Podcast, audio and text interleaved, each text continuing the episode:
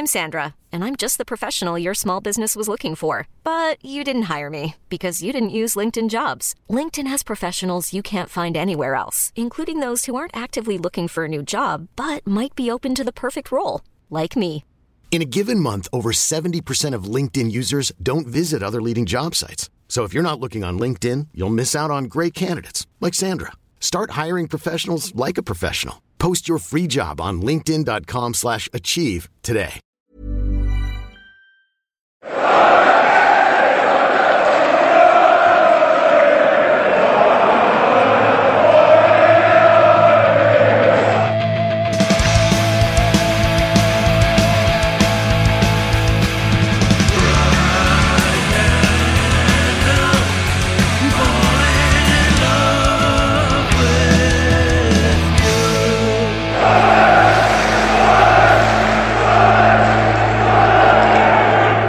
This is the Wise Men Say podcast. Hello, I am Richard Easterbrook. Welcome to a very special episode today where we're going to take a little preview at the new Sunderland Till I Die series, which is released on Netflix on February the 13th, which is a Tuesday.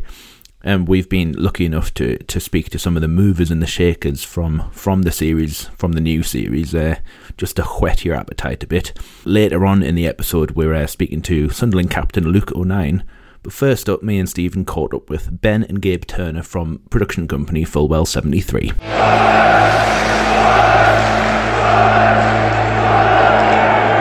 Well, I am delighted to say now that we are joined by Gabe and Ben Turner. They shouldn't need much introduction, really, to the majority of Sunderland fans, uh, especially who've been following the journey of Sunderland until I die since the first series dropped a few years ago. But just in case we've got new listeners or new fans, because uh, people listen to this around the world, believe it or not, guys.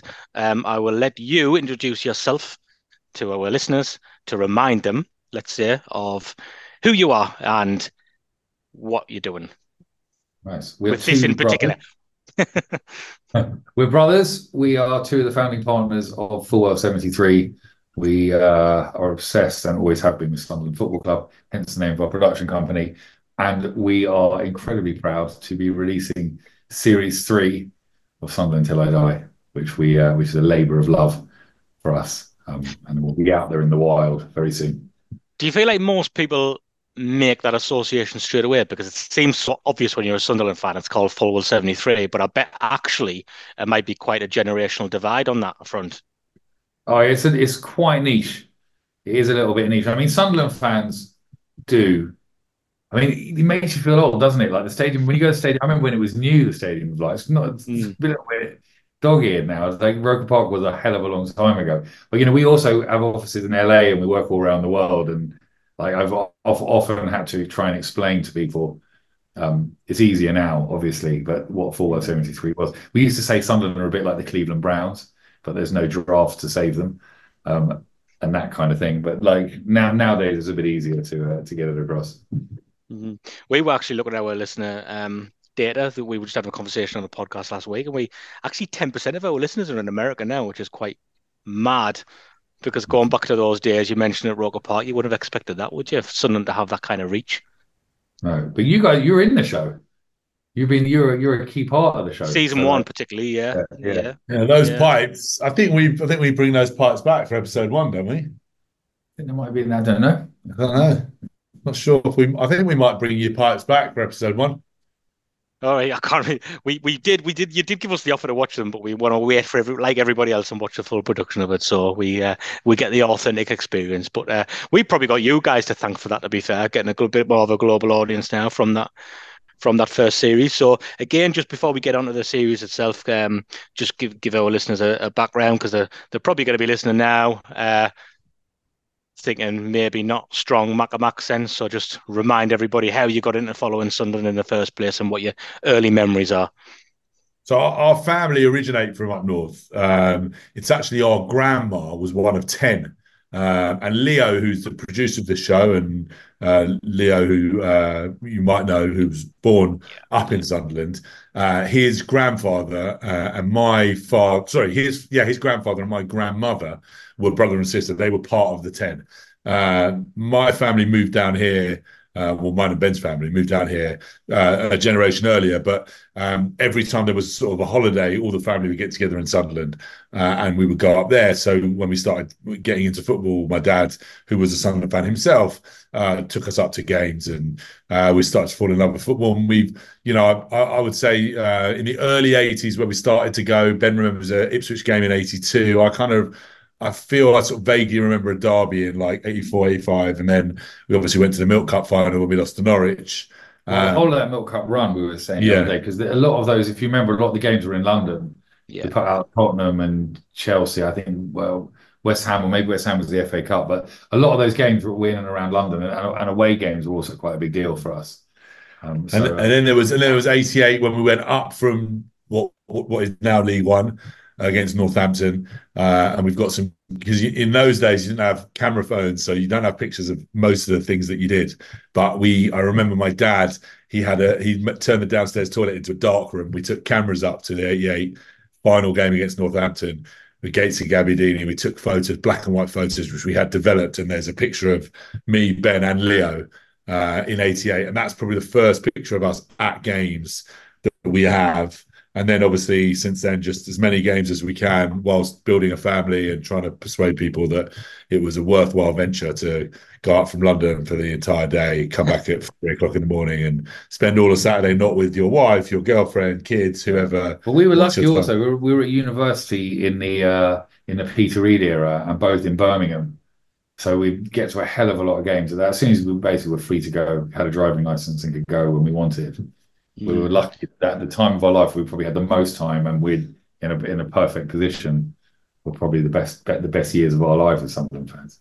It's definitely a condition that comes to uh, with somebody who's obsessed with football, isn't it? Like this, I'm bringing this. It's part of my life with me as well. Okay. So maybe okay. people who don't understand it, who who don't get football. I, I always remember. I always remember watching the MTV Music Awards uh, when Damon Albarn w- walked out to give an award with uh, Alessandro Del Piero and tried to sign him for Chelsea.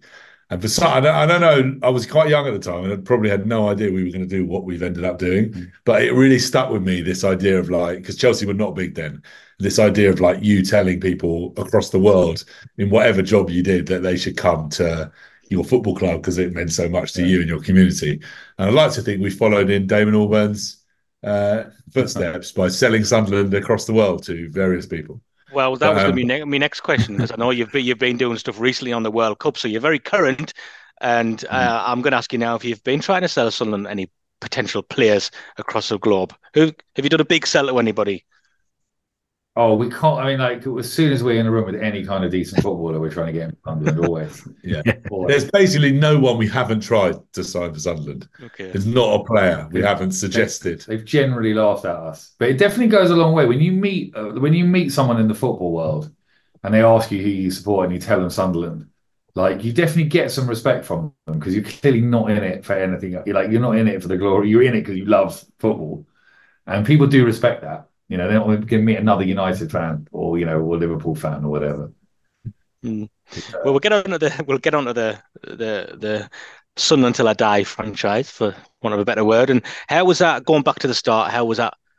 Um, how did that land compared to how you thought would land in your mind? Because I, I think it's really it's made such a difference. I mean, what's interesting is when you look at the guys who who've taken over Wrexham, and you look yeah. at that the, the the origins of why they wanted to do this and they relate that back to watching the program so that's quite yeah. mad isn't it well ben should answer this because i actually wasn't involved in season one and two i was with jack whitehall filming a show for youtube uh, with him basically dicking around with european footballers to try and sell the uh, the euros to uh, a global audience so whilst I was doing that, they were watching Sunderland implode. Yeah. And at that point, I thought I was the lucky one because I was avoiding it all and they were having to relive it. Little did I know they were building a beautiful franchise that, as you said, really got out there. So I'll let Ben explain what was going on. I think that we, I mean, I, I remember after we, initially Netflix wanted a Premier League team, and we told them.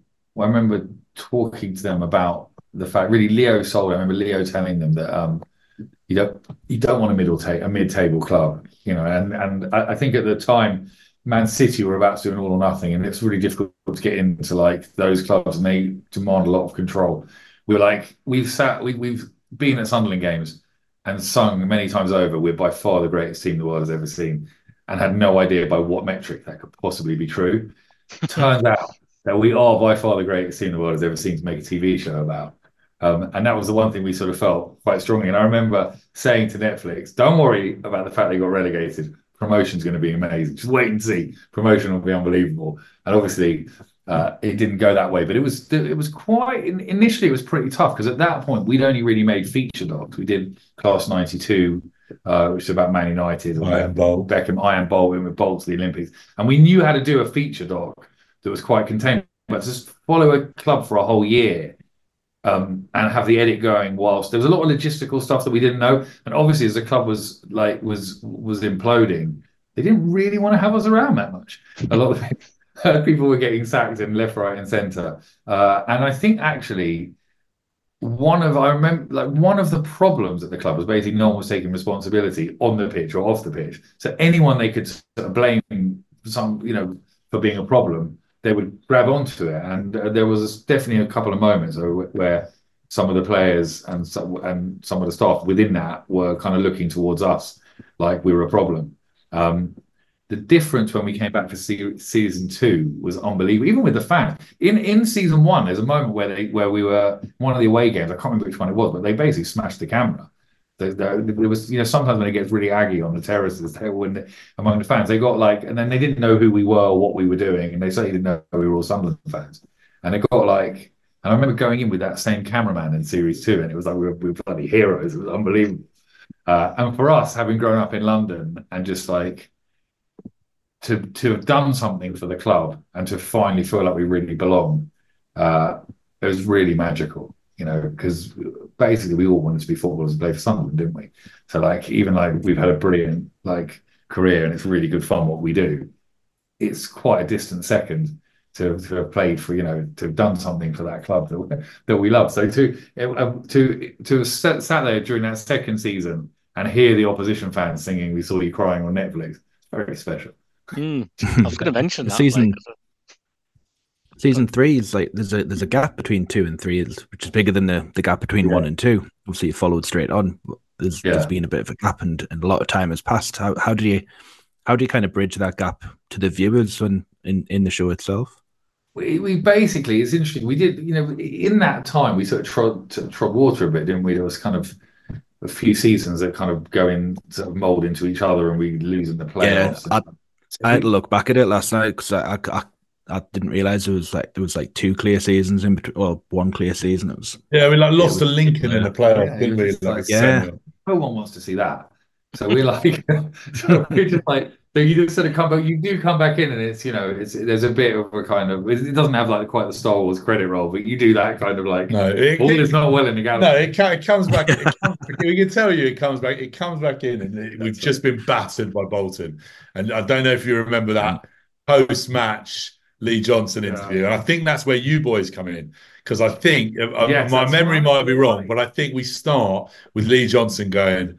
Um, "I'm just really embarrassed about that. I don't really know what to do. And then one of you goes, What you don't want to see your manager do after yeah. you've just been bat- battered five or six nil by Bolton is looking broken, like he's going to cry or something, something like that.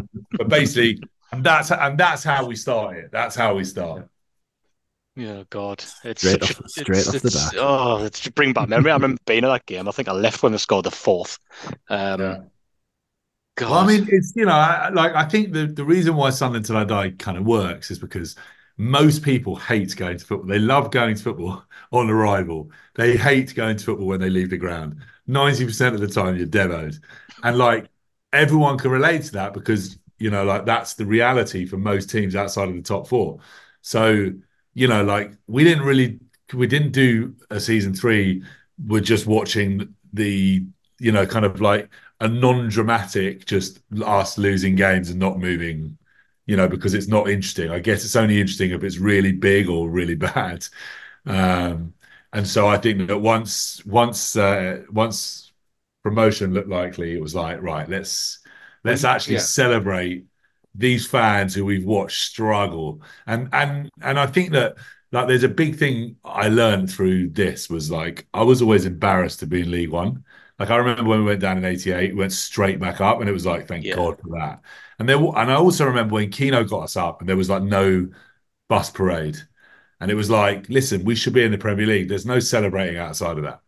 And then we won the the pizza trophy, right, with Gucci scoring that goal. And I was like, you know what? I'm happy we won it. I'm devastated I'm not there. I'm devastated COVID has robbed me of being at Wembley and watching us win. I've watched us lose there so many times. Literally the most Sunderland thing. Yeah, and I was like, Yeah. but it, win at Wembley. But I, I didn't care that it was the Johnstone's Paint cut. I was like, I'm devastated. I'm not there. And I realised like glory can be found not only by winning the Champions League, but because none of us really have access to that. Glory is the odd day when it works, when you beat Newcastle, or when like it, or when or when Mart Poom comes up for a corner and scores, and the whole ground doesn't know what to do. Like there's glory in football, even when you're not winning the Champions League. And I, it took me a while to learn that as a fan, and I think I really learned that when I wasn't letting us watch the Papadels. So then when we got to that final, like obviously we were all there both times. Charlton beat us, but when we got there against, against Wycombe and we won, like there was, I, I, it was profound. It was real glory. It would have been no more fun for me to have been at a Champions League winning final. I don't think because in that moment I was with my son, my brother, my dad, my cousin, and it, we were we were the best team in the building, and that's all that mattered. And I think that like that's what Series Three is, right? Series One and Two was like we all know what it's like to be shit and still go, and Season Three is we can all get our moment in the sun, and it might not be it might not be away at Roma, but I tell you what, there was nowhere in the world I'd rather be than that day than, it, than with my people in front of Wycombe, watching Ross Stewart tuck it into the bottom corner, spin away, and the place go absolutely mental. And I remember at, on the final whistle, everyone starts singing Wise Men Say, cuts to Quinny and Reedy in the crowd. And I was I was done. I just was done, finished. And as I said, nowhere in the world I'd rather be. So I think that yeah, series season one and two relate to people. I think because we all, we all know what it's like to be shit at football. Season three, I think, should relate to everyone, which is you've all had your day, and it might be a derby win, it might be a shitty cup, but like you've had your day in football, and when you have your day, it doesn't matter where it is. If you're with your people and you've worked hard to get that day, you will drink it in. How long would have you wait? How long were you prepared to wait for it? Because like this is the thing, isn't it? So Mm. you know, it's the glorious failure of Sunderland. Um, I mean, the first season wasn't anything glorious about that failure, um, but the second season, I guess it's like you know getting beat at, in the Checkatrade and then the playoffs, and you're getting so close, and you, you're still falling short. But I guess you always wanted to round this off by some actual success. And it's like you've just said there, nobody wants to see us lose to Lincoln. So it, it came quite relatively quickly. How long were you prepared to wait? Were you like in 20 years' time, would have you just like, right, that's the moment. Oh. We've finally been Oh yeah, yeah, yeah. We'd have waited. We'd have waited it out just like you have to, right? You're not. You're not going anywhere. If we don't win another game for the next twenty years, it doesn't mean you're not going to be there in twenty years. And in terms of filmmaking, it was just when there's an opportunity to pick this back up, Yeah. we'll pick it back up. Ma- Some people might think we shot too early, Yeah. but like you know, like maybe we could. Maybe there's more glory in the years to come that are even better than beating Wycombe in a at Wembley. But for me, The Were you, were you were you prepped for the go to so we could playoff semi final last season? Were you were you prepped for that or not? Or would this have would this have still ended where it ended? we're uh No, we were talking to the we were talking to the club, and they were they were shooting some of it themselves. We weren't fully up and running at that point, but we were in touch about it. I mean, we went to we went to Sheffield Wednesday uh, as fans, and it was the greatest night. oh. and maybe it was better than the. I mean, when that you know when that goal went in, that doesn't happen. Well, also when they got us and then the lights went down. You remember the lights went down there, Yeah. all the yo-yo lights, and you were just like, "Not again, man! I Yeah. can't." It's- Oh, do you was- know what? That, that's testament to it because in previous years, the one consolation was this is going to make great television. Like you'd have that a little bit in your mind. There was none of that. When No, those lights came out, I was like, oh, I was just like, I can't. We were in Sheffield. I was like, I got to drive home tonight. Number one, number two, like we're better than them. We're just better than them. We're a better team than them. We've got quality everywhere. Like, how are we not going to win this game? I just don't. I don't get it. And then it, you know, the like the lights went, and they were, and then they started. They did us for a bit, and you were like, oh no, this is not going to be good. And then like it was the least Sunderland thing in the world when like Clarkey got the ball just. Like whipped down the down the side, put it in, and uh, Robert scored, and you were just like, "Oh shit!" I cannot explain how incredible it is to be in an edit suite and cut that. I basically, after the first two seasons of Sunderland Till I Die, I could barely watch football until the Euros, actually, it was. Because it, it was just like I, I just the football was dreadful and it was so painful. I was really scarred by it because you go there, you what you want to do when you get relegated is not think about football for a month or two and then come back for. But what I had to do was go into an edit suite and distill the pain so it was really comprehensible for everyone and as upsetting as possible. And I had to do that two years in a row, and it finished me. It, finished me it was such a, such a toll on me. I remember watching the Euros like a couple of summers later. I was like, football can look like this. People are like passing, and the ball and the ball comes back and it's moving across the pitch. I couldn't believe. I was like, oh yeah, it's supposed to be. There's a reason why people call it the beautiful game. But so it was like really like took a toll at putting it together. But I mean, cutting cutting Sheffield Wednesday away, you know, that and just trying to get that as you know oh. into shape as you know.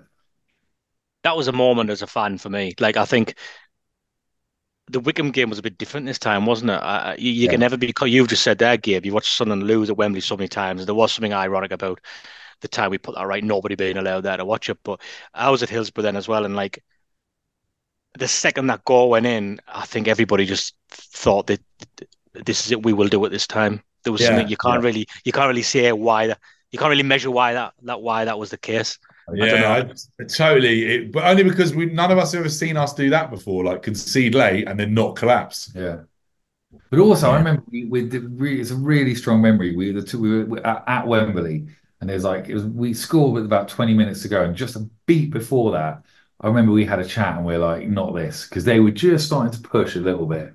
And you're like, if we go into the last 10 minutes with this ball dinging around our box, we know what's going to happen. And then suddenly it came out. Ross Stewart. Ross Stewart gets on the end of it, and you were like, oh my fucking God, this is really going to happen. You know, and then that last 20 minutes was just oh, like party time. I had absolutely nothing. Yeah. I remember we were the kid, even with all our kids, and they're like shouting, it's like, just not now. Are you dying? If you're not dying, just leave me in peace. No, I need to just be here in this moment. It, it, it was, oh man, it was so special. And I, I actually felt like I felt like we were going to do it again. Like you know when Diallo scored at home, mm. uh, I was with my son. I was like, he whipped it in the top corner. I was like, oh my! I just felt like felt like I was at Sheffield Wednesday. I was like, and then I really to this day I believe if Danny Batth and, and Danny Ballard play against Luton, we beat them. But the only reason yeah. they beat us is because they just pumped balls into our box the whole time. We just didn't have one of them to mm. even or even Agi, like just someone who could just get their head on on because that's all they did to us for the entire game, and we and we were away there as well. That's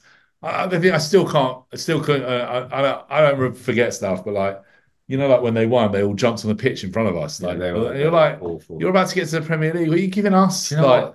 Londoners, Southerners, all the bloody being like, what are you doing, focusing on us? You've just got to the playoff final. It's like the most incredible story, and all of your fans are facing us. Like, it's you know, it really annoyed me that away at Luton. yeah, I agree on the defenders thing. I, there's, I a, there's an alternative series three. There's an alternative series three finale, um, which which is the one of of my experience, which was standing in Morrison's in Doxford Park as as Ross Stewart fired in that second goal. That's where I was. Everyone else at Wembley. Yeah. I don't Sorry, think he captured it. We're, dra- we're, dragging up, we're dragging up some trauma for Rick, where the rest yeah. of us are all joyful. Why? Is that because you didn't get a ticket? Um, I could have got a ticket. It was my daughter's birthday that day, and a decision Selfish. was taken not oh. to not to go. It, if, if, if it happened now, well, it would be a completely different decision. I need to unpick that. A decision yes, go on. Taken. Do, do, do in, go on. That. What, what was the decision process? Who were who were the stakeholders in the decision? What was the I think process? we know. I think we know. I don't think I, I, I, I, can't say I was a stakeholder, but I was I was I was affected by by the decision. You were you were um, collateral. Yeah, was, well, definitely collateral that day. Yeah, um, it didn't it didn't hurt up until about two minutes before kickoff when when when Sky was showing all of all of our fans just singing their hearts out, and I thought. I, could have, I could have made it there and back, and I could have still celebrated a, a yeah. a, a birthday.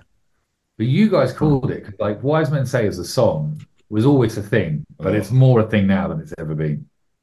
Don't you think? Like that's we, we're in an age where fans are trying to do that, aren't they? I think trying to like really claim some representation. I'm yeah. almost like almost like offended when I hear another side singer. Totally. Totally. Well, that yeah, is, yeah, whole. the best thing, the biggest achievement of our life is that we claimed Sunderland till I die for Sunderland because all football fans yes.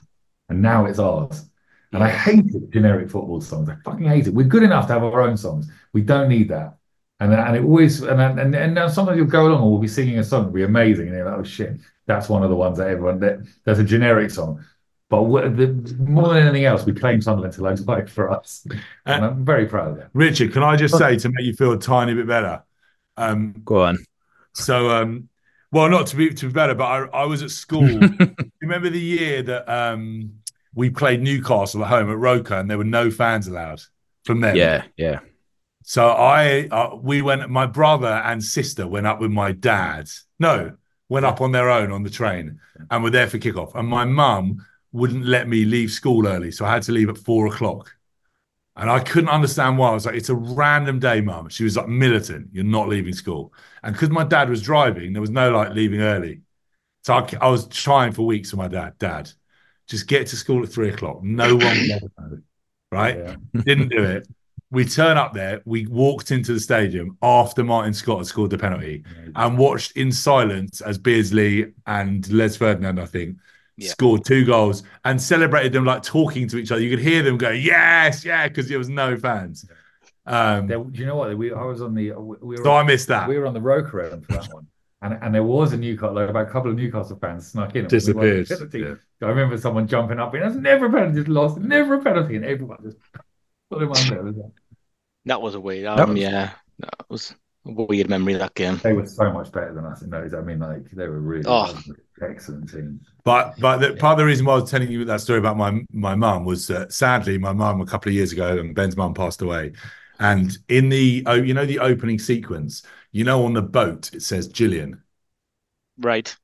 So Gillian was Gillian was Leo's mum who passed away before season one, right? And in this in this season they've changed the titles a tiny bit to put a bench in there with my mine and Ben's mum's name Francis on there. Um, uh, yeah, and that's my dad.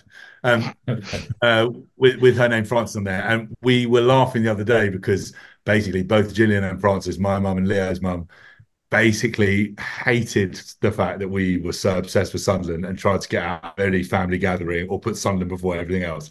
So the fact that they are forever immortalized in Sunderland until I die feels quite poetic. But in this season, the bench is in there for our mum, like the boat was in there for Leo's mum. So it's a hugely important show for us, like in, in a yeah. way, in a deep way that a lot of the other stuff that we do doesn't doesn't hit the same way. Yeah, no, it's good. It is nice to see that, and obviously, per, I'll not go to personal stuff, but it, that that final is is sort of linked to something uh, like that in my family as well, which makes it even more special. So, yeah, it's it's good that because that's what it comes back to family and community, isn't it? And I think you did get that across really well. Um, I think season one in particular um, not that you didn't in season two, but for understandable reasons, the attention was elsewhere on season two because of season two is just some of that TV gold you were allowed to, uh, mm. to share with everybody. Like, why wouldn't you capitalize on that? Um, and everybody knows what we're talking about. Well, season two is such a, a, difficult watch anyway. Like, still now, even though we're out of that, spoiler alert, yeah. we got promoted. It's it's still still hurts. I mean, that that day down at Wembley, the, the time I did go down, ironically. Yeah. Um, uh, we lost and and you've you know you captured it you guys captured it so well at the end of series two and and there's the the the lady in the crowd says why is it why is it always why is it never us celebrating yeah. and it just like if if anything ever hit the nail on the head as well as it did yeah, it did and do you know and, what as well I remember yeah. like leaving that game the charts from the Charlton fans they not even looking like they were that happy about it they were just like oh, nonplussed about it almost and they went straight back like... down they didn't even it weren't even ready for it it was just yeah yeah. It was Lee Bowyer as well. Do you remember? There's mm. nothing about it. Yeah, well, let's not dwell. We've all moved on. So, um, I mean, just finally, just want to like sort of um, give a little bit of a, a, a push towards a season three. What can people expect? It's a it's a short series, isn't it? There's only three episodes, I believe. Um, and what what should people look forward to you apart from the obvious, of course? You can't drag out joy as long as you can drag out sorrow. So. Yeah. No, I think it's. I think yeah. Look, it's it's watching those fans and those people work through some stuff and then get to really have their day in the sun, um, coupled with some quite sad personal. Well, stories. yeah, the end. There's a very bittersweet ending to it, which we'll leave out there. It's, you know that you're you're always you're at the mercy of events when you're making a, documentary, and so It didn't. Obviously there's a huge amount of joy at the end, but there's a bit. There's a little bittersweet kick right in the final kind of the final bit of it, which will leave people to discover. But it, it, there's great there's great joy in there, and you'll be fan for for Sunderland fan. I think everyone loves the show. Um, this one's a treat for the Sunderland fans to enjoy it this time. Last I know, always all, all the, the, mags that I know would love like would always be calling me up and ah, I love the show. It's amazing. Mm. But maybe they won't enjoy it. Maybe they won't enjoy this one so much. Yeah, no, I think it is good, and it does uh, it does land. Actually, we had Steve Harmison recently. He was saying, "Isn't he good friends with one of you guys?" I think. I, I know Steve. Yeah, he's great yeah, guy. Yeah, and he, he was saying how much he enjoyed it, and he was saying he always recommends it to his friends, even the new diehard Newcastle fans who don't like, who were like don't want anything to do with it. And he's like, no, no, you should watch it. it really like captures like it's a northeast thing and all this stuff. So yeah, uh, he does fight that battle for us as well. Um, well, that, that been... Wrexham one, you can see the parallels between obviously like Wrexham. Well, yeah, because they've copied you mean they were influenced no, by, yeah, there's, by Ben yeah. and and the sections yeah. that they do kind of copy like and, and little little tricks. They, won, they won five Emmys for theirs. Yeah. They, they picked up five Emmys. well, it's a storytelling. We all know the origin. We all know the origin. Yeah. Should, so should should Wrexham fans be thanking you guys yes, then, so. like in in a in a kind of a roundabout way? Just just if they could just give us three points the next time we come across them in a league game. Yeah, that'll be it. that'll do it. Mm, Gentleman's agreement. That'll do it. hopefully that's off for a while. It's been a pleasure having you on, guys. I know it's been a few years since we've since we've last spoke, so yeah. um, I'm Thanks, sure everybody's going to be looking to the to the season three. Uh, you got the date off the top of your head? Is it fifteenth or something? Or have I just completely made that up? I think it's the thirteenth. I think it's thirteenth. Thirteenth. I think it's next week. Fifteenth, my daughter's birthday. I think that's why I've just said that. just embedded in my mind. But I wouldn't. I wouldn't. You know what? I wouldn't miss a Wembley game for it. That's for sure. um, Can we right. not? How How old is your daughter? Well, mine. Yeah. Yeah, she's she's 16 now, and she's a massive Sunderland fan. Like it's over the last two years, completely, massively behind them now. So it wouldn't have been a decision to make. You know, back in if, uh, 14, it was, now, it was. Yeah, just she wasn't really that interested, but overnight it's changed. Well, overnight, two yeah, years. I'm sorry about that. well, it's fine if, if we get there this year, she'll be she'll be leading the way. There's a bit of sweet. Well, you should actually say if, she, if we get there this year, you should just say, "Look, I'm really sorry, but it's my uh, you know, it's my I can't I, you can't make it because it's my you know. It's a big shopping day in Morrison's for me. Yeah, just say, listen, you've got to feel what this is like from the other side. Yeah. well, thanks for coming on, guys, and hopefully we'll speak again sometime. Cheers. Absolutely. Take care. Take care.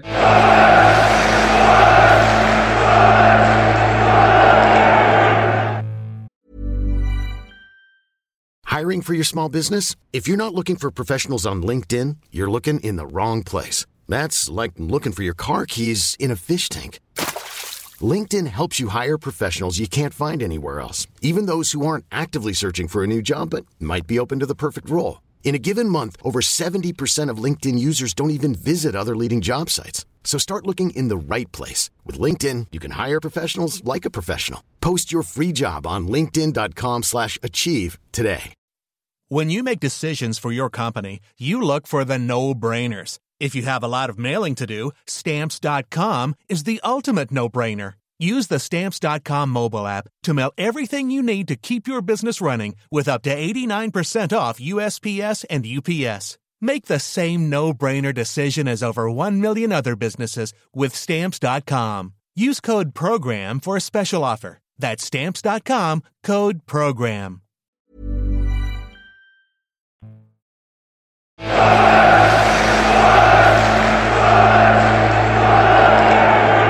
So I'm delighted to be joined by um, one of the stars of, of the latest series of uh, Sunderland Till I Die. It's Sunderland captain Luke O'Nien. Hi, Luke. How are you doing? I'm very well, thank you. How are you? How, I'm, I'm, I'm all good. Yeah, I, I, you, you hear talking about the new series. Have, have you had an opportunity to see it yet? I have not. I've uh, we've got the premiere Monday. I've heard snippets and a little bit nervous of what they're because we obviously did quite. There was a lot of filming throughout the season, so we don't know what's been selected. So, um, have you seen it? No, no. A, a, lot of I know a lot of um, a lot of media have been given given access to it, but I, I really okay. want to see it when it when it when it drops. I'm I'm, I'm old school in that respect, uh, as old school as Netflix can be, but I, I, I want to kind of preserve that moment. Um, so yeah, I'm, I'm I haven't seen it yet, so I'm looking forward to it. No spoilers, please, because I don't know how the season finished. haven't seen it myself, so uh, but I, have got a guess on how it ends. But um, I'm looking, yeah, looking forward, to, looking forward to seeing it as well. So um, yeah, time will tell how it goes down. Like, how how comfortable are you watching yourself on television? Is is it something because you, you've had to get used to it from series two? Is it still a bit weird? I haven't seen series two.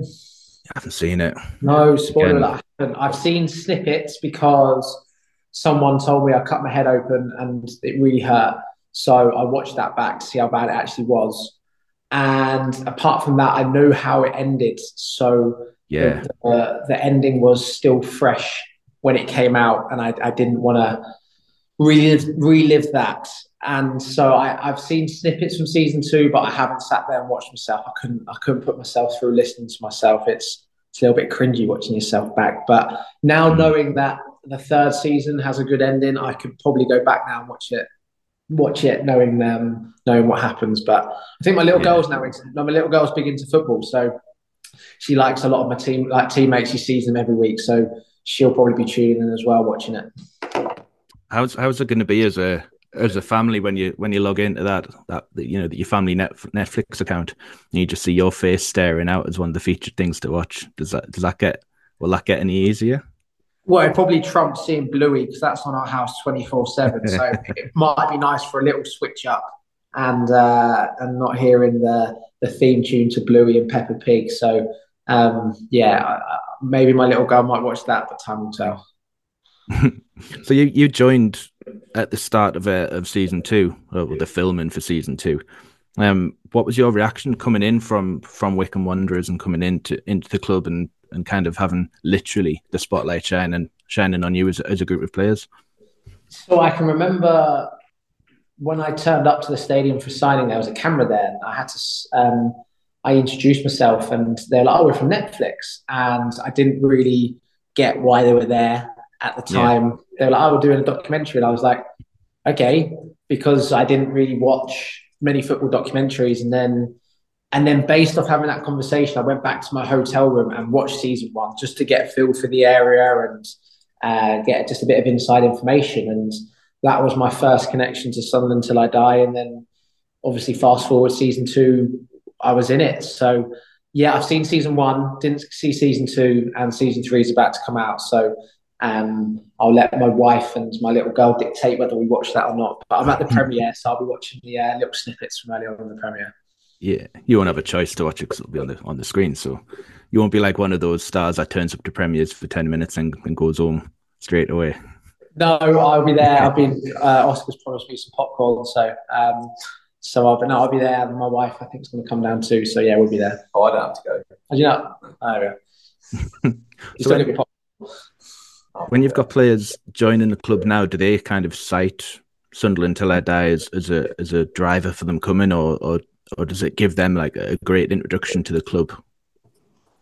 Um, I think it's all individualized to what people people like and watch. Um, I've I've never people don't join the club and like, oh, did you watch me on something until I die too? I don't.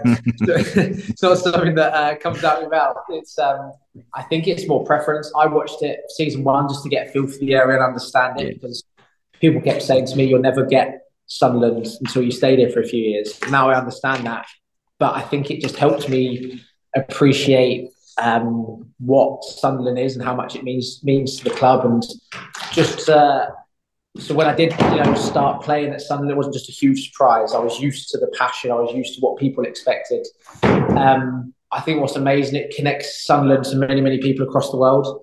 And then, then I know there's many people across the world that have flown to uh, to watch a game at Sunderland and become Sunderland fans because of it. So, so many reasons why the documentary is special because it's an incredible moment in history that's captured in a documentary, which is quite unique. People can go back and watch that anytime and that can trigger the emotions of what was a special season. It had every emotion in there possible, and for people to go back and watch that and relive it, I think it's going to be, um, yeah, I think it's going to be unique in many ways. Yeah, I even I've kind of noticed with with documentaries like Drive to Survive, the the F one documentary series, how that's kind of really kind of driving the popularity in F1. And do you think something like that could happen with Sunderland? That you know, as you say, worldwide, there's there's people coming in from all, all corners of the globe, and the club have got you know the international fans day to kind of cap- capitalize on that. You think it's it's it's definitely a good thing? I think it's an amazing thing. I think to, to watch the documentary and to not at the end of it think, "Oh, I'd love to play for that club." I think you've got to be pretty pretty deluded not not to because it's it's so unique in so many different ways, and to, there's thousands of fans that want to experience and to, to experience that from a player's point of view, and to be in a player's point of view, I'm I'm, I'm just so grateful, and that's why every single one of us gives everything because we know anyone would swap to be in our position. So I think to watch the documentary and be like, God, that is possible. I think for kids growing up that are Sunderland fans, it it can only inspire them to to get there even more. I think for people across the world, it gives them a connection to us. I know so many people fall in love with the club just through watching it on the telly. So for the people that loved it from just watching the telly, wait till they actually get here and get to experience firsthand. It's it's something unique, and I talked about it earlier. It's like a drug. You you experience it once, and you just want to keep coming back for more. So um, hopefully that has the same impact like it did for me when I first joined the club, and um, for many people across the world too. What's it like being having having your Sunderland career kind of been under the under the under the microscope really from the cameras? Has has it changed any and the way that you, you've you've kind of conducted yourself around them, or, or or do you just kind of crack on, not really notice the cameras have been there?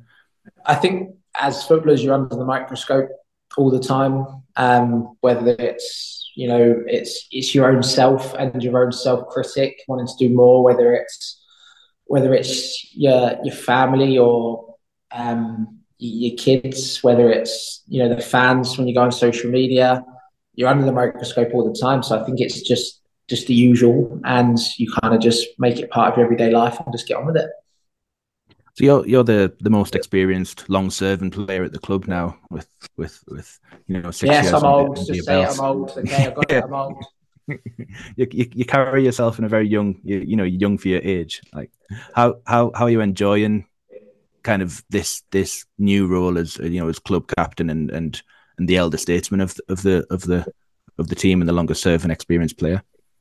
Yeah, I'm. I'm well. I, I correct you. I'm, I'm just captain while Corey's out injured. Corey's the, the captain of the club, and mm. um, being able to step in while he's not there, I've, I've, I've loved it. I um, I've I've loved this football club from even though I hasn't I didn't get off to the best start. It's, it's been something that's just been been great for me you know the young players we've got, the talent we've got, it's it's it's huge, and you know try and get try to knit that together, the experience, the youth, the talent, try to knit that all together day in day out of the training ground. It's it's something where if we get that right into this into the last few games of the season, the the potential is huge, and it's our job to get that all together and put that into the promotion push and um, get to the Premier League.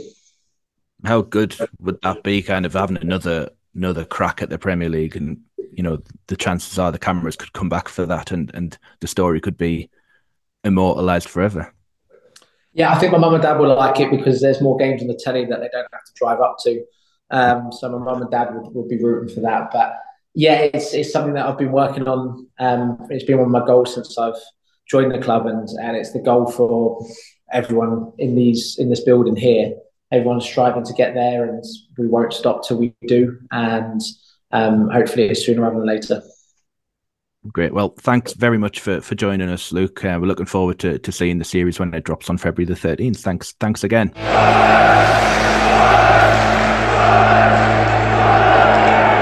There we go then. That was Sunderland captain Luke O'Nien speaking to the Wise Men Say podcast, just previewing the Sunderland Till I Die Series 3, which drops on February the 13th, which, as you listen to it, will be tomorrow. Thanks again to Ben and Gabe Turner from Fulwell73 for, for taking the time to speak to us earlier in the episode as well. And special thanks to Bryce Wilcock from Creo Communications for, for pulling all this together for us um, and allowing us to speak to the guys that were involved in the production of the new series of Sunderland Till I Die. Hope you enjoyed the new series. We'll be back with a, with another episode later on in in the month just to just to review the series. Um, if if you can't wait for that, you can listen back to our episodes where we review season one of Sunderland Till I Die in in some depth, and we do a little bit of a, a shallow dive on, on series two when it was released way back in 2020. during the pandemic. So if if you can't get enough of Sunderland till I die, we've got enough to, to keep you happy for for the for the time being. Until then, thanks very much for listening.